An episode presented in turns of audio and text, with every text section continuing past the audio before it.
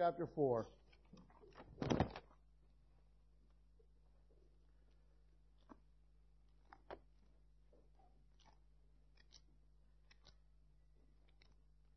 wish I could tell you that I uh,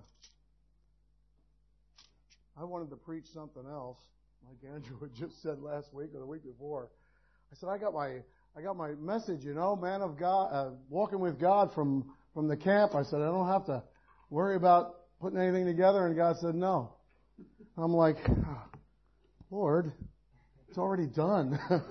it's preached and everything. I know when to yell and when not to, you know. Um, so anyway, this happened this yesterday and this morning.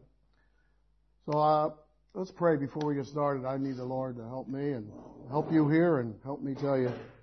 Lord, I just pray that you'd just bless our time together. It's a big subject, Lord, and it has everything to do with our relationship with you. So Father, I pray that you just speak to our hearts.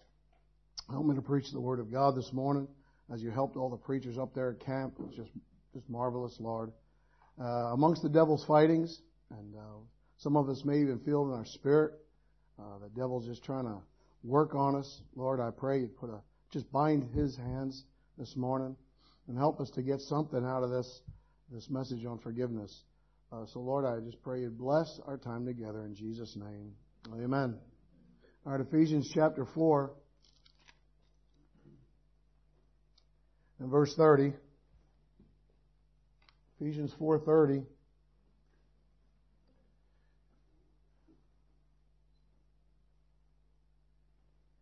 says, And grieve not the Holy Spirit of God, whereby ye are sealed unto the day of redemption.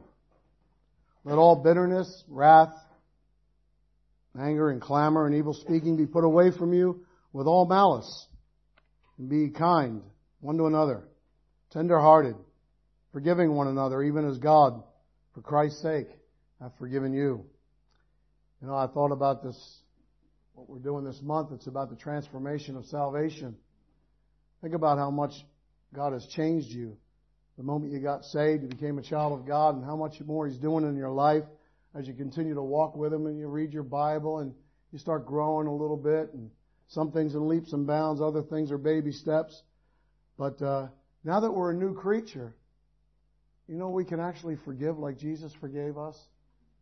I, it just like bounced into my heart the fact that you know, if Jesus lives inside of me, then I should be able to forgive the way Jesus forgave me.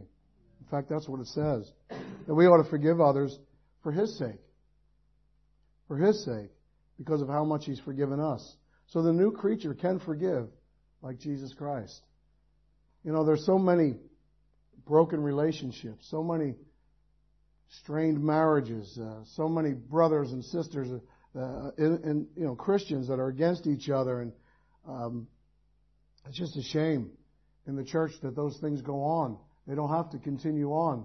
Uh, forgiveness can be offered, and forgiveness uh, can be accepted, and um, people can ask for forgiveness.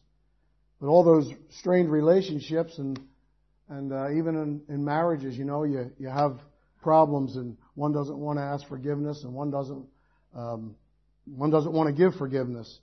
It's all about offenses. We offend people. We cause them to stumble. Uh, that's what an offense is, causing somebody to stumble or uh, causing someone to fall into sin or say something sinful. And, uh, and then we can have an unforgiving heart that winds up being bitter and, and uh, angry and so it's a big subject, forgiveness. It's not going to be handled in this 45 minutes or so. Because salvation means that I am forgiven. Well, the moment I got saved, I was forgiven of all my sins. So it's a huge subject. It's from Genesis to Revelation. Because Jesus is in the book. From Genesis to Revelation. You know, I think, how many times have you said, I'm sorry? Maybe a lot, maybe a little. You remember? Keep count of them. Every time you said, I'm sorry. And you said that expecting the person to say, I forgive you.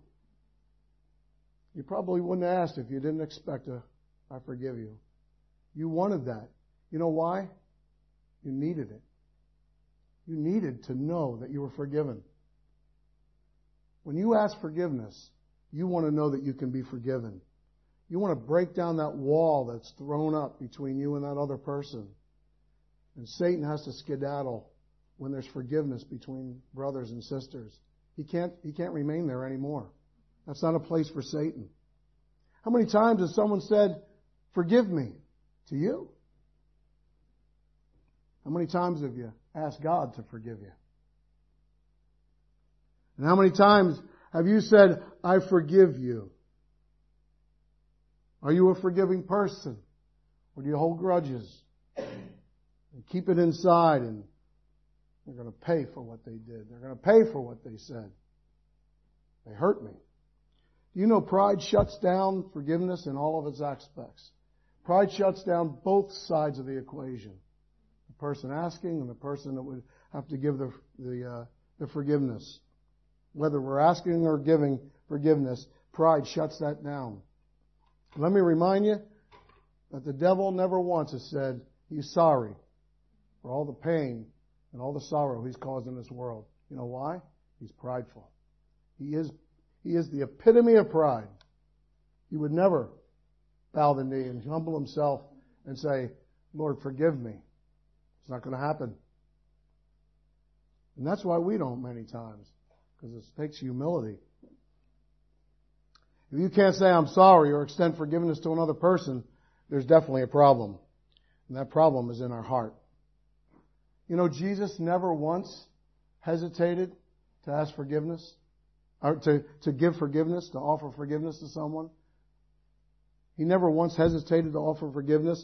He's just so wonderful that he would be always ready to forgive. Turn to Psalm 130.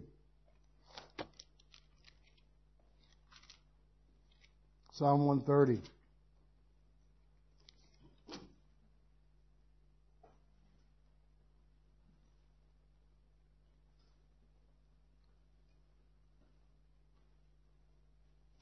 Psalm 130 and in verse 3. If thou, Lord, shouldest mark iniquities, O Lord, who shall stand? But there is forgiveness with thee, that thou mayest be feared. Amazing. Imagine if God showed you every time you came to Him and asking for forgiveness, or when you were getting saved, He showed you that big long list of all those sins. He constantly marked our iniquities before our face. But when you go to Him and ask for forgiveness, He just offers it freely. There's not going to be more sin than there is forgiveness for those sins. And that's why He should be feared. And He's in, we're in awe of Him, of who He is.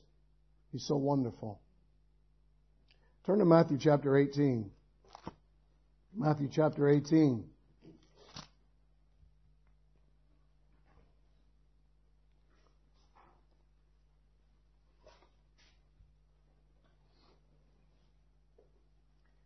Would venture to say that there are plenty of people in here that need to forgive somebody that they never forgave. And there's people in here that probably need to ask somebody for forgiveness and they haven't asked. And it just simmers. And it makes our hearts hard. And it makes our hearts bitter. And we don't have to carry it around with us. Uh, just wanted to say that. Matthew chapter 18, you know, deals with so much it talks about in the beginning about becoming a little child. You know what the disciples were concerned about? Who's going to be the greatest in heaven? And Jesus took, took him a little child off to the side and said, except you become like this little child, you need to be converted in order to enter into the kingdom of heaven. You have to humble yourself. So he talks about humility. We see that in verse 4. But then he begins to talk about offenses, especially offending one of these little ones to keep them from entering in to the kingdom of God. Be better to have a millstone hanged around your neck and thrown into the depths of the sea to offend a child. Verse 7, Woe unto the world because of offenses, for it must needs be that offenses come, but woe to that man whom the offense cometh. Then he talks about if this hand causes you to sin, cut it off. It's an offense. Cut it off if it allows you to enter into the kingdom of God. That's how important it is to be saved. That's how, how much, if this hand or this eye or this foot, it would be better to cut off your foot than to let it take you places that would keep you out of the heaven, out of uh, heaven. It's an offense. It causes you to stumble into sin. And then he begins to talk about the 90 and 9 sheep and, and Jesus doesn't want to lose one. He doesn't want to lose one person. He'll go out and search for them. None need to be left behind. Verse 15, it talks about an offended brother. Moreover, if thy brother shall trespass against thee, go and tell him his fault between thee and him alone. If he shall hear thee, thou hast gained thy brother. But if he will not hear thee, then take with thee uh, one or two more, that in the mouth of two or three witnesses every word may be established. And if he shall neglect to hear them, tell it unto the church. But if he neglect to hear the church, let him be unto thee as a heathen man and a publican. Talking about offenses between brothers and the Lord. Do you know there should not be one thing between me and you? Nothing. If it's here today, we need to get it settled. Not just me. I'm talking about everybody. Really, if you're carrying a grudge, you need to sit down and talk to that person about that. Because it can become so much more, kind of like the pot boiling over. Still trying to figure out why I'm preaching this. But in verse 21 it says this, Then came Peter to him and said, Lord, how oft shall my brother sin against me and I forgive him? Till seven times? Jesus said unto him, I say not unto thee until seven times, but until seventy times seven. There's the kingdom of, then he goes into this parable about forgiveness. Therefore is the kingdom of heaven likened unto a certain king, which would take account of his servants. And when he had begun to reckon, one was brought unto him, which owed him ten thousand talents. But forasmuch as he had not to pay, his Lord commanded him to be sold, and his wife and children, and all that he had, and payment to be made. The servant therefore fell down and worshipped him, saying, Lord, have patience with me, and I will pay thee all. Then the Lord of that servant was moved with compassion, and loosed him, and forgave him that debt. But that same servant went out, and found one of his fellow servants, which owed him a hundred pence, and he had, and he laid hands on him, and took him by the throat, saying, Pay me that thou owest. And his fellow servant fell down at his feet, and besought him, saying, Have patience with me, and I will pay thee all. And he would not, but went and cast him into prison till he should pay the debt. So when his fellow servants saw what was done, they were very sorry, and came and, and told unto their Lord all that was done. And his Lord, after he had called him, and said unto him, O thou wicked servant, I forgave thee all that debt, because thou desirest me. Shouldst not thou also have had compassion on thy fellow servant, even as I had pity on thee. And his Lord was wroth, and delivered him to the tormentors, till he should pay all that was due unto him. So likewise shall my heavenly Father do also unto you, if ye from your hearts forgive not every one his brother their trespasses. So the whole chapter seems to be de- dealing with humility and offenses, and then it deals with forgiveness. God's concerned about little ones and and us big, big people about being offended and making sure things are right between each other. It's the forgiving spirit that we need because some never ask for forgiveness. But it's there. If you ask, forgiveness is there. God wants things resolved. He doesn't want things hanging. He wants things tied off. He wants peace in our hearts. No loose ends. He wants love and he wants grace, not bitterness and anger in the heart of his children. So comes verse 21, the question on forgiveness. A brother offended. Proverbs, you can run over the Proverbs 18, 19. I'm just going to read one verse. But Proverbs 18, 19 says this, a brother offended is harder to be won than a strong city. And their contentions are like the bars of a castle. And there's not one brother here that hasn't been offended. None of us that haven't been offended or sisters that said, you hardened right up. I'd never forgive you for what you said to me. I can't believe you treated me like that. A brother offended is like the bars of a castle. They're hard. It's hard to get in there, but forgiveness will. Forgiveness will get in there. It may be hard, but it's up to us to have a forgiving spirit. You know, Peter asked a question we all want to ask. How many times do I have to forgive that brother? In fact, Luke 17 says every day. Not just seven times in a lifetime, seven times daily. If he just keeps, if he, if he offends me seven times in a day, how often do I have to forgive him? He asked the same question that we would ask. How many times do I have to forgive this person? They keep offending me. It's grace. It's grace that we need to extend to others. And it should happen more than seven offenses in a day. We should have, live lives of grace like the Lord Jesus Christ extends to us. We like to think of ourselves as forgiving people, though. I'm sure if I asked you, uh, are you a forgiving person? You'd say, of course I am. I'm a very forgiving person. Until somebody offends you, and then you're not a forgiving person. This offense I can take, but not this one. Aren't you glad Jesus said, I can take them all? Well, He lives inside of me now. So there's nothing that you should be able to do to me to cause me to not be able to forgive you. There's nothing easy about it. Jesus has to do it. Through us. We are forgiving people right up to the point we don't forgive. To forgive is to release someone of the debt that you feel they owe you. They've treated you a certain way, they've said something, and they've offended you. They owe you. They come, should come grovel at your feet and ask forgiveness for what they've done. But to forgive them is to release them of that debt.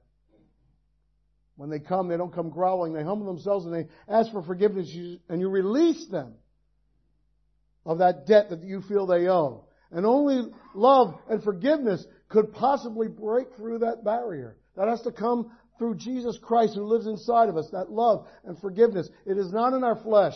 It's not in us to do that. It is not in us to do that. But it isn't the Lord who lives inside of us to do that.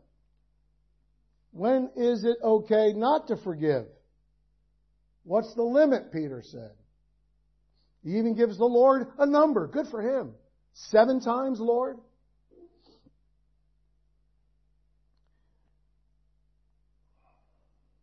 When you say, when can you say no? I'm not forgiving anymore and it's okay with Jesus. It's enough. Seven times in a day. And I would ask you a question when would Jesus not forgive? Or could not forgive? Should I go to the scripture? Yeah, go over to Matthew 12 because it's in Matthew. It's Matthew chapter 12.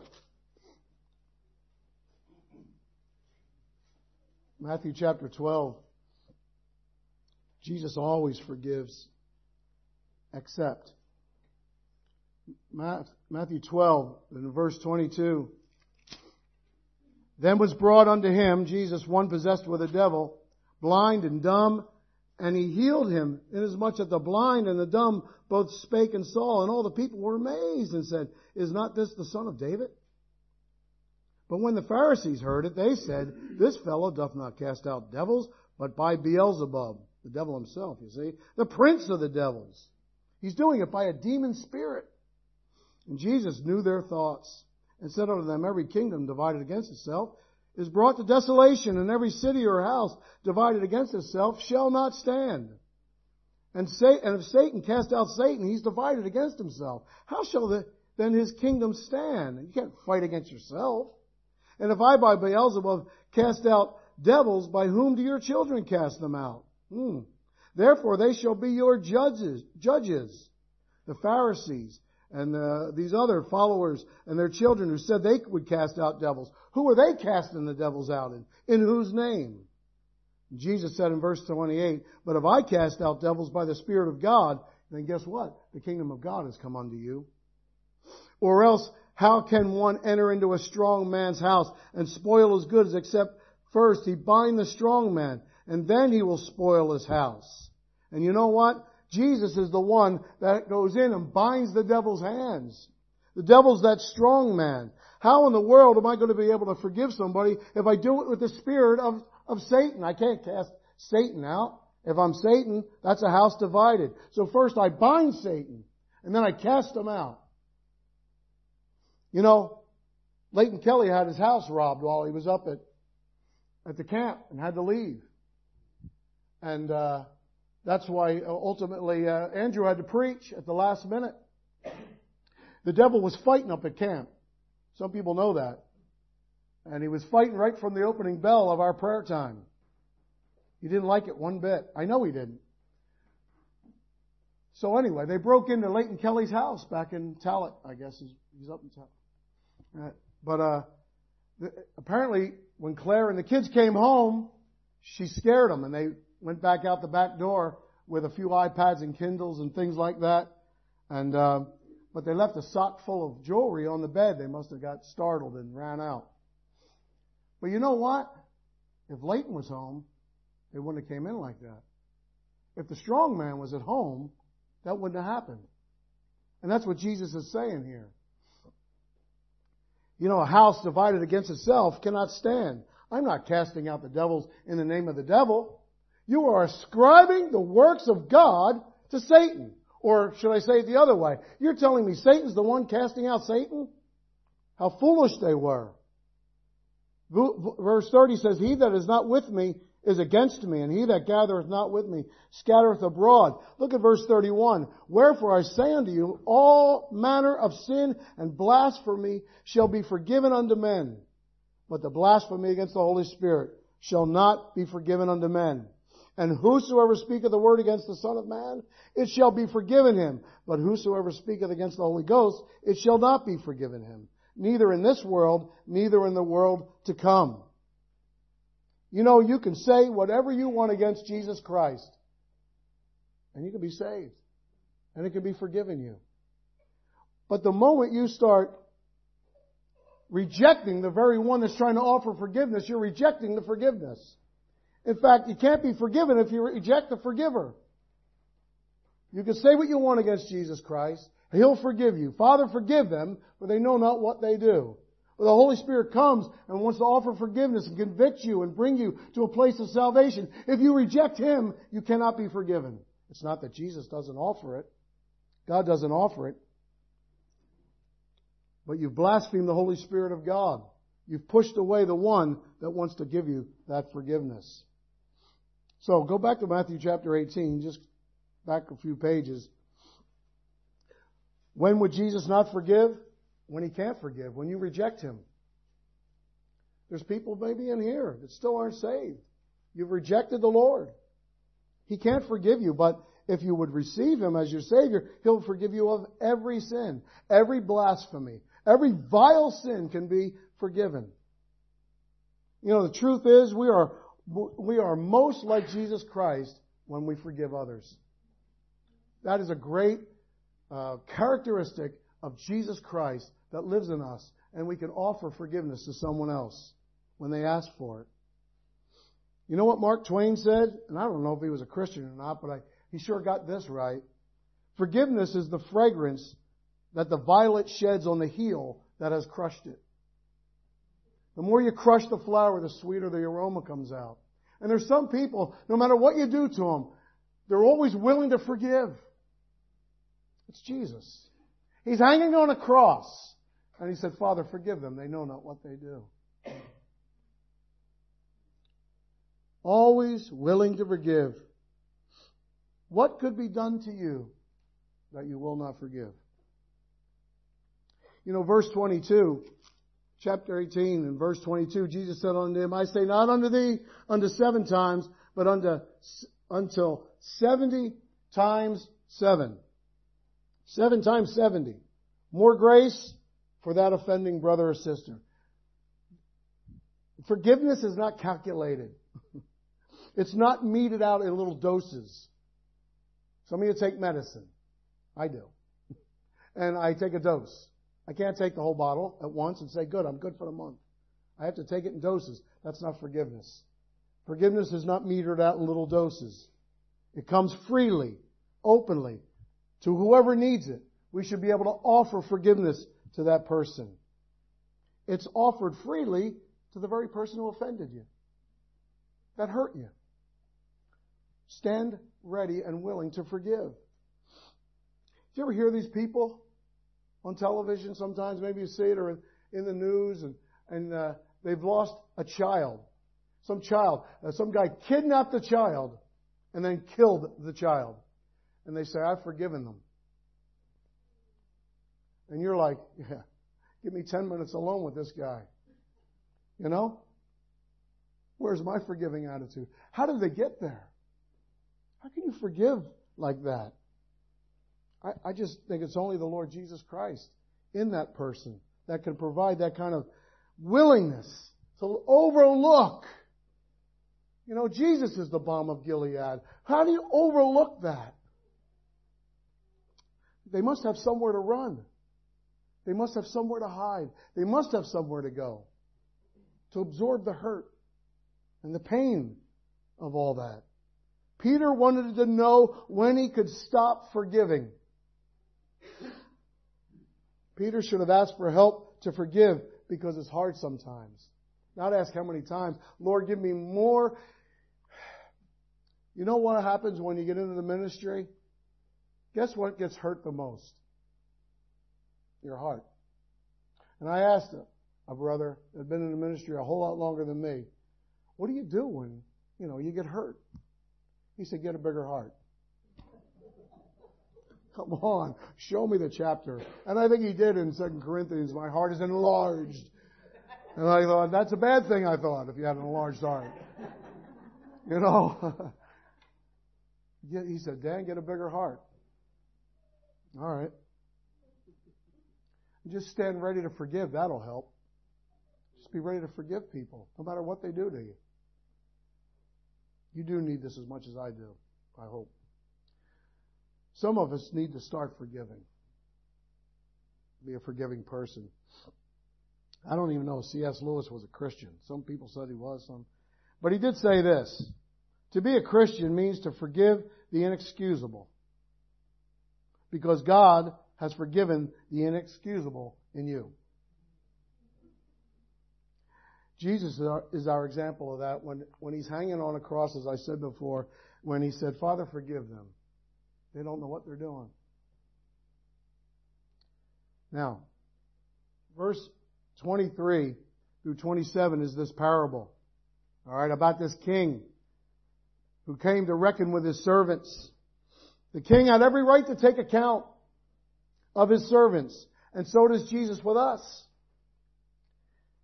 We also owe a debt that we couldn't pay. Do you remember?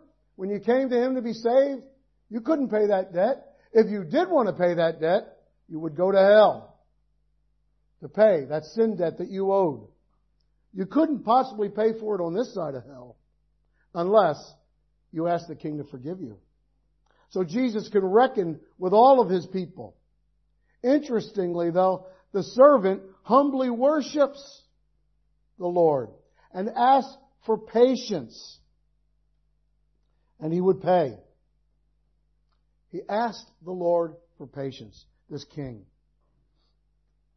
And this desire of that man to turn and humble himself and desperately ask for patience to pay back a debt he really couldn't pay broke the heart of the king.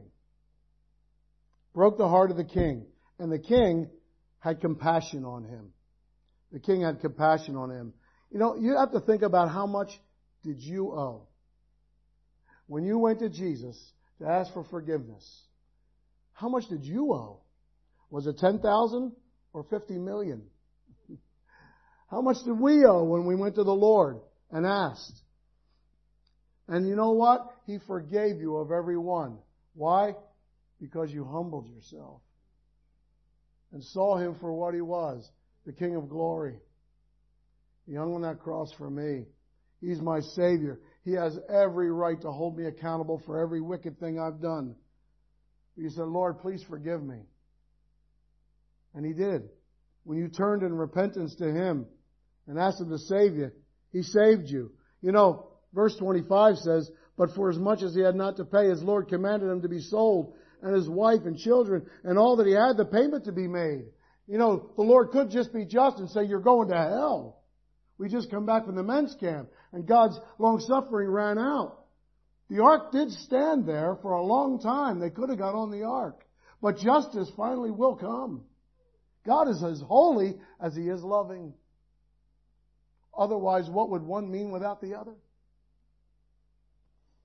So justice could have been done. Throw them all in jail. But the servant humbled himself and worshiped him and asked him a simple question. And that moved the heart of that king. How would you feel if you were faced with that righteous judgment and then outpours this grace on your life that you didn't deserve? Obviously, it's grace. When we humble ourselves and ask for forgiveness, you know what Jesus says? Forgiven. If I confess my sins, He's faithful and just to forgive me of all my sins and to cleanse me of all my unrighteousness. That's for the Christian. But He did it for you when you got saved. And here you are. Debt's been paid. You're free to go, just like this servant. He's free to go. The debt is paid by the creditor. Not the debtor. It's like, uh, let me say, um, it's like a maxed out credit card. You know, there's credit cards that will give you up to $20,000 worth of debt you can pile up. Well, what if you did that?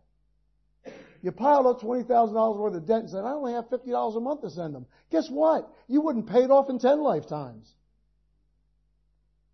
And then the credit card call company calls you up on the phone and says, Graham, guess what? We're paying your credit card off. That's the creditor paying off for the debtor, what the debtor owes. Jesus did a whole lot more than that. There was a sin, a list a mile long of our sins piled up before God, and He said, strike them off. I'm forgiving every one of them. Because you turned to Him and asked for forgiveness. The, the one that you owed paid the debt for you and for me. And that's what He expects us to do. Because in verse 28, but the same servant went out. Here he is loosed. I'm free. I have liberty now. I can go. The debt's paid. It's all off my back. All the sin is off my back. This servant said, I don't owe that 10,000 talents anymore. I don't owe it. It's like the mortgage being paid off. It's like the deed being put in your hand for a house you worked so hard for, but they just paid it off for you and gave it to you. And you're free. And it says, but that same servant went out and found one of his fellow servants, which owed him a hundred pence. I don't even know how much that is, but it's certainly not 10,000 talents. It's his little pittance. And he refused to forgive him. He refused to forgive him. How do we respond? How do we, how do we respond to Christ's forgiveness toward us. How soon we forget. It happens in that moment. And we have to remind ourselves later, wait a minute, I'm a forgiven child of God. Why can't I offer forgiveness to this person? They just didn't say the right thing the right way or something. And all of a sudden I'm holding them accountable for that. By the throat. Some little offense. Why? It's like a, tr- a hair trigger, you know? We're touchy and we hold others accountable. Apparently, a humble request from them to us for patience didn't move this servant, and sometimes it doesn't move us. We suddenly can't offer any grace to somebody. The servant in verse 29 fell down at his feet and besought him saying, have patience with me and I will pay thee all. We heard that before, didn't we? From the same man. He said the same words. Why do you think this man came to him and asked him the same thing? And here we find he doesn't have any grace. And he would not.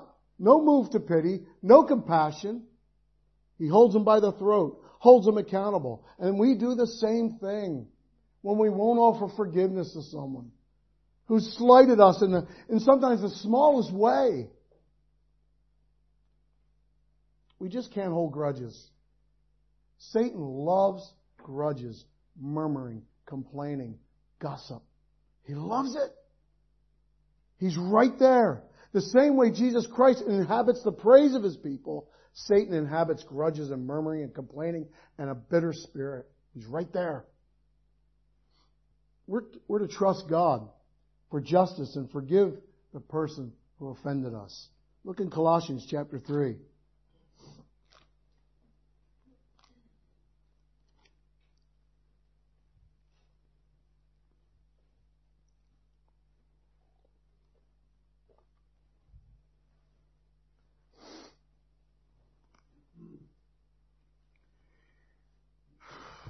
Colossians 3:13, forbearing one another. Colossians 3:13, forbearing one another.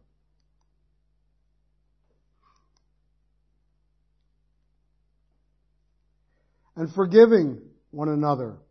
If any man have a quarrel against any, even as Christ forgave you, so also do ye. It's an action on our part. It's an action of our will. That I'm gonna, I'm gonna act and be like Jesus Christ. I'm gonna put up with it. I'm gonna pay the debt. I'm gonna be a forgiving person. No quarrels, no fighting, no complaining, just offering forgiveness. When someone, be ready to forgive. You know, his response, this, uh, this man's response was to go for the throat. He went right for the throat and held this, this man accountable for this minor debt, just pennies, and then threw him into prison. Let me ask you this. Where did all this anger and bitterness come from? Where did this response come from? Turn to Hebrews chapter 12. Hebrews chapter 12.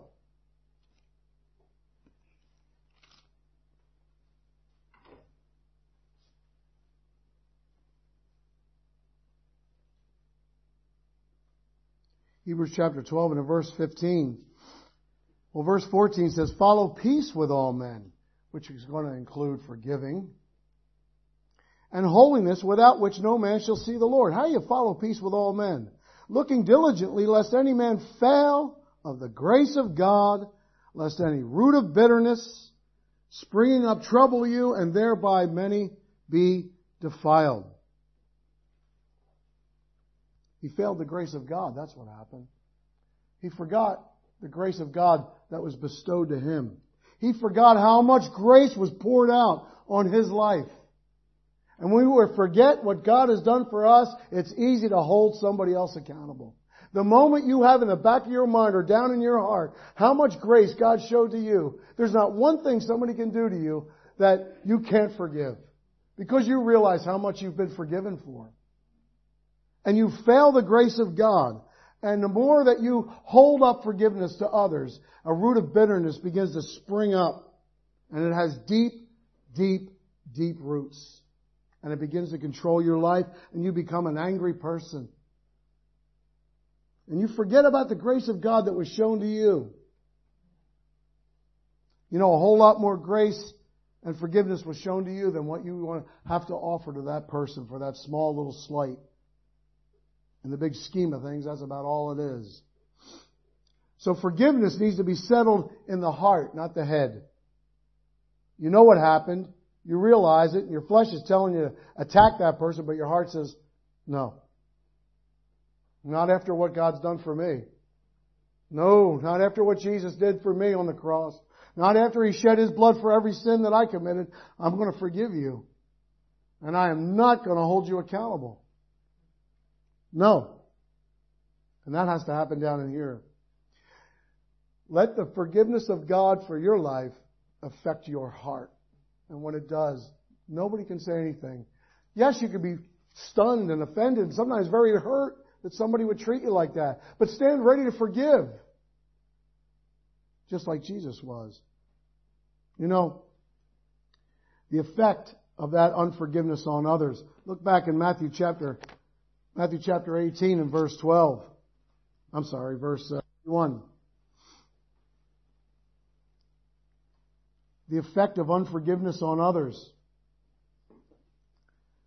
Verse 31, Matthew 18, so when his fellow servants saw what was done, they were very sorry and came and told unto their Lord all that was done. Look at the reaction. They had just seen this man forgiven and now they see him holding someone else to account. This isn't helping them one bit. This is not a good testimony. Romans 14, uh, 7 says, uh, we don't live unto ourselves and we don't die unto ourselves. We're not an island. Everybody sees my life and I see your life. Whether you know it or not, you're looking at other people's lives and you saw, if you saw what that man was doing to him, it would affect you. Why is he doing that? Of course, you might be doing the same thing. But the idea is, is that be aware that people are watching you. Back in Hebrews 12, uh, 12, 15, it said that a root of bitterness begins to spring up in you, and many be defiled. Many are affected. Many are corrupted by my attitude of unforgiveness. My bitterness affects others. Now you know why nobody wants to be around you. There's an angry spirit inside. There's a root of bitterness inside. It affects others. And you know what? The bottom line is people get a wrong view of God. Instead of them seeing Christians who are forgiving like their Savior is, they don't see God like that. He is that mean man up there who wants to just throw me into hell. They get the wrong view. They don't see forgiveness, the forgiveness of Jesus Christ in our lives. You know that defile, that defilement just pours out. Sometimes it remains locked up. People, it, it, it destroys people. Bitterness will physically destroy you. And unforgiveness. Physically. But when it comes out, it's like poison not coming out of the bottle, man. It defiles everybody. It hurts everybody around them. And that's what happened here with this, uh, with this servant, holding this person accountable, and others watching his bitter, angry spirit. Now, what was the response of the king? Look back in Matthew 18, and we'll just look here in verse 32.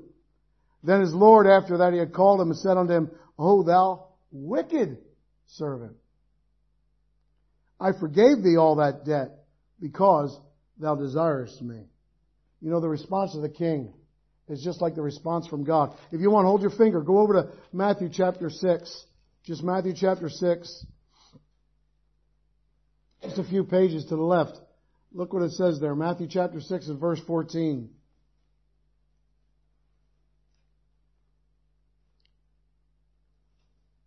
For if ye forgive men their trespasses, your heavenly Father will also forgive you. Well, I knew that. I knew he'd forgive me anyway. Well, the next verse says, But if you forgive not men their trespasses, neither will your Father forgive your trespasses. What's your attitude toward forgiveness? See, the problem is, uh, if you don't forgive, if you don't ask for, uh, if you're asking for forgiveness and you still haven't forgiven someone else, you're forgetting something. You're forgetting that sin. Jesus said, I can't forgive you till you go forgive. You're asking for forgiveness, but you're not asking forgiveness for this sin. So I won't forgive you until you get that settled. Leave your, leave your, what does it say? Leave your gift at the altar and go make yourself right with your brother. Unforgiveness, as, as the Lord Himself said, is wicked. It's sinful.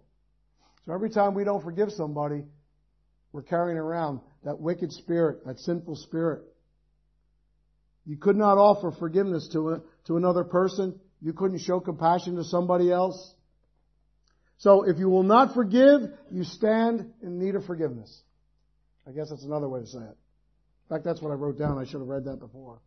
If you, if you will not forgive, then you stand in need of forgiveness. You still have that, you have that wicked, sinful attitude inside of you. We have been forgiven by simply asking. But now we hold, withhold forgiveness for others. We've offended God when we do that. We've offended the Lord when we won't offer forgiveness to others. We feel as if this offense or the, the debt that's against us, the slight that somebody has caused against us is greater than our offenses toward God. Could somebody possibly do something to me greater than what I did to, to the Lord? No. Like I said, it's, it's not easy. It has to be the Holy Spirit in you doing this. It's not in us to do that. It has to be the Lord in us. So what do we have to do? We have to yield and humble ourselves. And that's when you walk up to a person, you say, would you forgive me? And they can look you in the eye and they say, yes.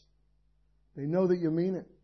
They know that you're truly asking for forgiveness for what you've done, that you're repentant in a sense. You're sorry for what you've done. It's when you go ask somebody sorrowful for forgiveness and they go, no. How much more can you do? That's all you can do. You can't make them forgive you. It's just like when you, when someone's offended you and you are full of forgiveness, but they never ask you, forgive me. Why don't they ask me? I'm ready. That's what God wants from us. The attitude of forgiveness inside of us. I can't make somebody come and ask me for forgiveness. come and ask me, I'll forgive you. Come on. I guarantee I'm ready to forgive. But they just won't come. That is not on you. That's, that's on them. You certainly can't go over and say, I forgive you for everything you've done. What did I do? Maybe they don't even know they did something. They don't even know they offended you. I did? I offended you? Oh, really? You know, now, now you're, now you're offending each other. So there's a ways of handling this.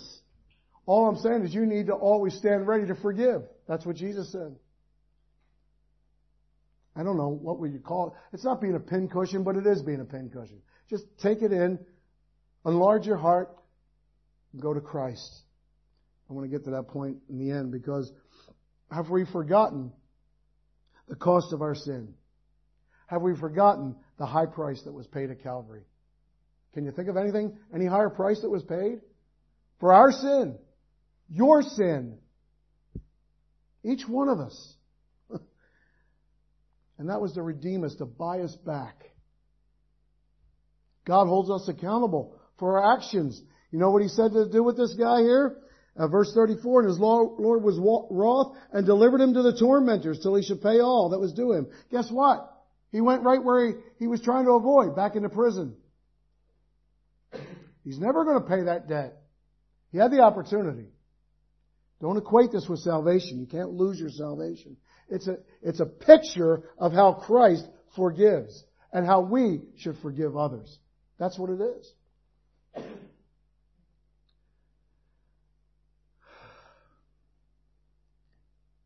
God holds us accountable. And finally, it says, for us, we will be in, bitterness of soul. We're not going to get thrown into a prison. We get thrown into our own prison. The fact that we have this bitterness of soul. Look, I wish I could tell you the whole story. It's just, it's, it's just nothing you need to hear. But, you know, we felt like we were, Kathy and I were, felt like we were hurt so bad. You could tell the same stories, and I don't want, want you to think but God, we felt like someone had hurt us so bad. And how many years before there was real forgiveness? Man, you don't want to go around like that. Because you're, you're always running a little bit under where you're supposed to be, you know? You're, you always have that, it's there, it's tucked away in your heart. Like it's in a safe that you can't get to. Or you're holding on to it. Hmm. I'm telling you. Get rid of it. It causes a bitterness in your soul. You feel like your spirit is tormented. Actually, you're in need of forgiveness again. You should go to God and say, Forgive me for hanging on to this thing and holding these grudges. Doesn't work, does it? Finally, what do we do with the hurt? You know, so you exercise forgiveness. You say, okay, I've learned now I need to forgive everyone. And I'm going to ask the Lord to empower me, to help me. And I'm going to yield to the Holy Spirit. I'm going to start humbling myself and realize that you can't hurt me more than I hurt Jesus. So I'm going to offer forgiveness. And you find out how much, how well it works. And people say, thank you so much for forgiving me. I was hoping you would. And it restores the relationship again. And they walk away and you're happy the relationship is stored. Guess what's still there? The debt. Somebody's got to eat the debt. The hurt. The credit card company says, Graham, don't worry about your credit card. We're going to eat all that. We're going to pay that debt. By the way, I'm not picking on Graham because he has maxed out his credit card either. I don't know something that you don't know. But what I'm saying is, what about us? We still were hurt. Bad. But you've given, offered forgiveness. Now that in itself is a help. But when you forgive someone, like Jesus forgave us, it means that you're going to have to pay the debt, like He paid the debt. Look what it cost Him. And the innocent, in a sense, the offended, the one slighted, is releasing the offender of the debt. That's what forgiveness is. You can go free. But when they go free, there's still a debt. There's still the hurt. We're still human beings. And it still hurts you in your heart. So what do you do with the hurtful offense, the offense, the troubled heart, and all the care from that? They go away happy. You're glad the relationship was restored. There is a sense of well-being, but then there's the, what about me? What about all the trouble and, and the care and in my heart? What do I do, Lord? They, the hurt's still there. Take it to Jesus. Take it to the Lord. As much as I could, I tried to find another way to do this, but there is no other way to do it. There's no magic pill. You're going to have to get on your knees and cast all your care upon Jesus Christ and let Him take the debt again. Turn to Philippians chapter 4. Philippians chapter 4. And in verse 6 it says this. Philippians chapter 4 and in verse 6. Be careful for nothing. That means don't be full of care. Be careful for nothing, but in everything by prayer and supplication with, with thanksgiving, let your request be made known unto God. Talk to God about it. Take it before a throne of grace. And the peace of God, which passes all understanding, shall keep your hearts and minds through Christ Jesus. There's the peace. You want peace again. You've developed some peace because now you're right with your brother. But now the hurt needs to be taken care of. I'm taking that to Jesus. I'm going to cast that on him. Turn over to 1 Peter chapter 5. 1 Peter chapter 5.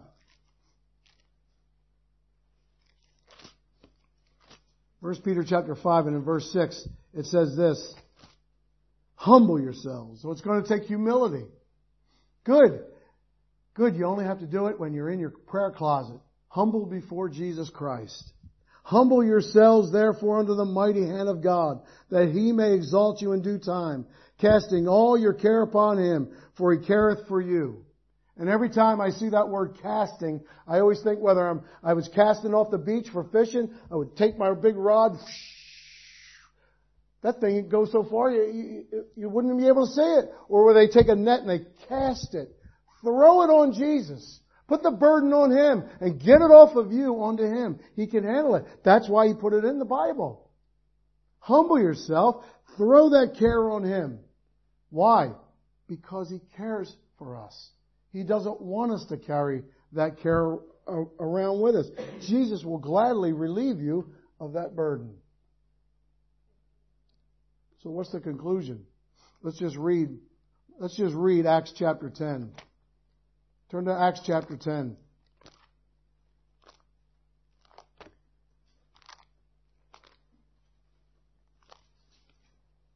Acts chapter 10,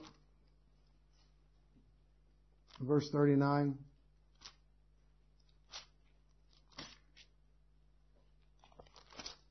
This is Paul with Cornelius. He's talking to him about Jesus and in verse 39, and we are witnesses of all things which he did both in the land of the Jews and in Jerusalem, whom they slew and hanged on a tree. Him God raised up the third day and showed him openly, not to all the people, but unto witnesses chosen before of God, even to us, who did eat and drink with him after he rose from the dead. And he commanded, and he commanded us to preach unto the people and to testify that it is he which was ordained of God to be the judge of quick and the dead. To him give all the prophets witness that through his name whosoever believeth in him shall receive the remission of sins. It was put on Him that you could receive the forgiveness of sins. If you're here this morning without Jesus Christ, then you have no remission of sins because Jesus is the one that died on the cross for the remission of sins. Maybe you need to think about who, Christian, who has hurt you so bad that you cannot forgive them? Who's hurt you that bad that you didn't hurt Jesus the same way and He offered you remission of sins? Who do you need to forgive right now? Even if it starts with you in your own heart, saying, I am going to forgive that person. So I can be forgiven of God for the spirit, this bad spirit I've had. I may never be able to tell him. Maybe that time will never be right. Sometimes you can't have that, that, it, that doesn't work. But you can have the spirit of forgiveness in your heart. Who do you need to forgive right now? But what I really wanted to ask you, have you been forgiven? Have you been saved? You know for sure when you die you're going to heaven because Jesus is the one that died on the cross for the remission of sins, for the forgiveness of sins. If you need to be saved, today would be a good day to get saved. Amen. Let's pray. Let's pray. Hmm.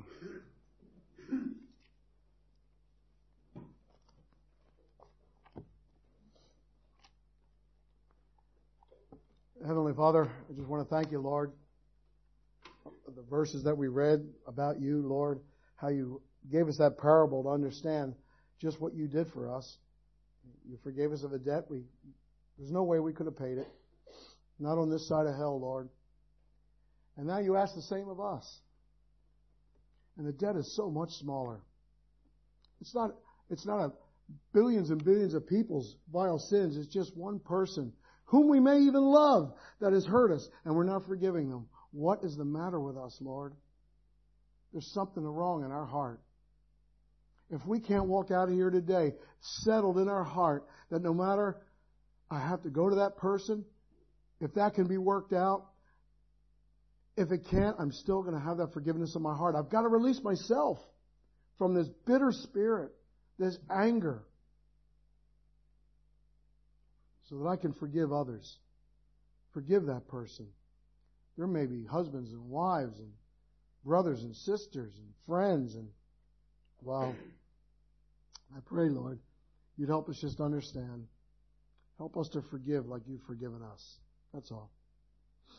And we do it for your sake, Lord. Father, I pray that if there's one here that's not saved this morning, they've never been forgiven. They're, they're going on empty. They are literally running on empty. They have all these sins. They cannot pay for them. And there you stand as the King of Kings, ready to release them of that debt. Why won't they come? Please, Lord, speak to hearts in the, in the invitation now in Jesus' name. Amen.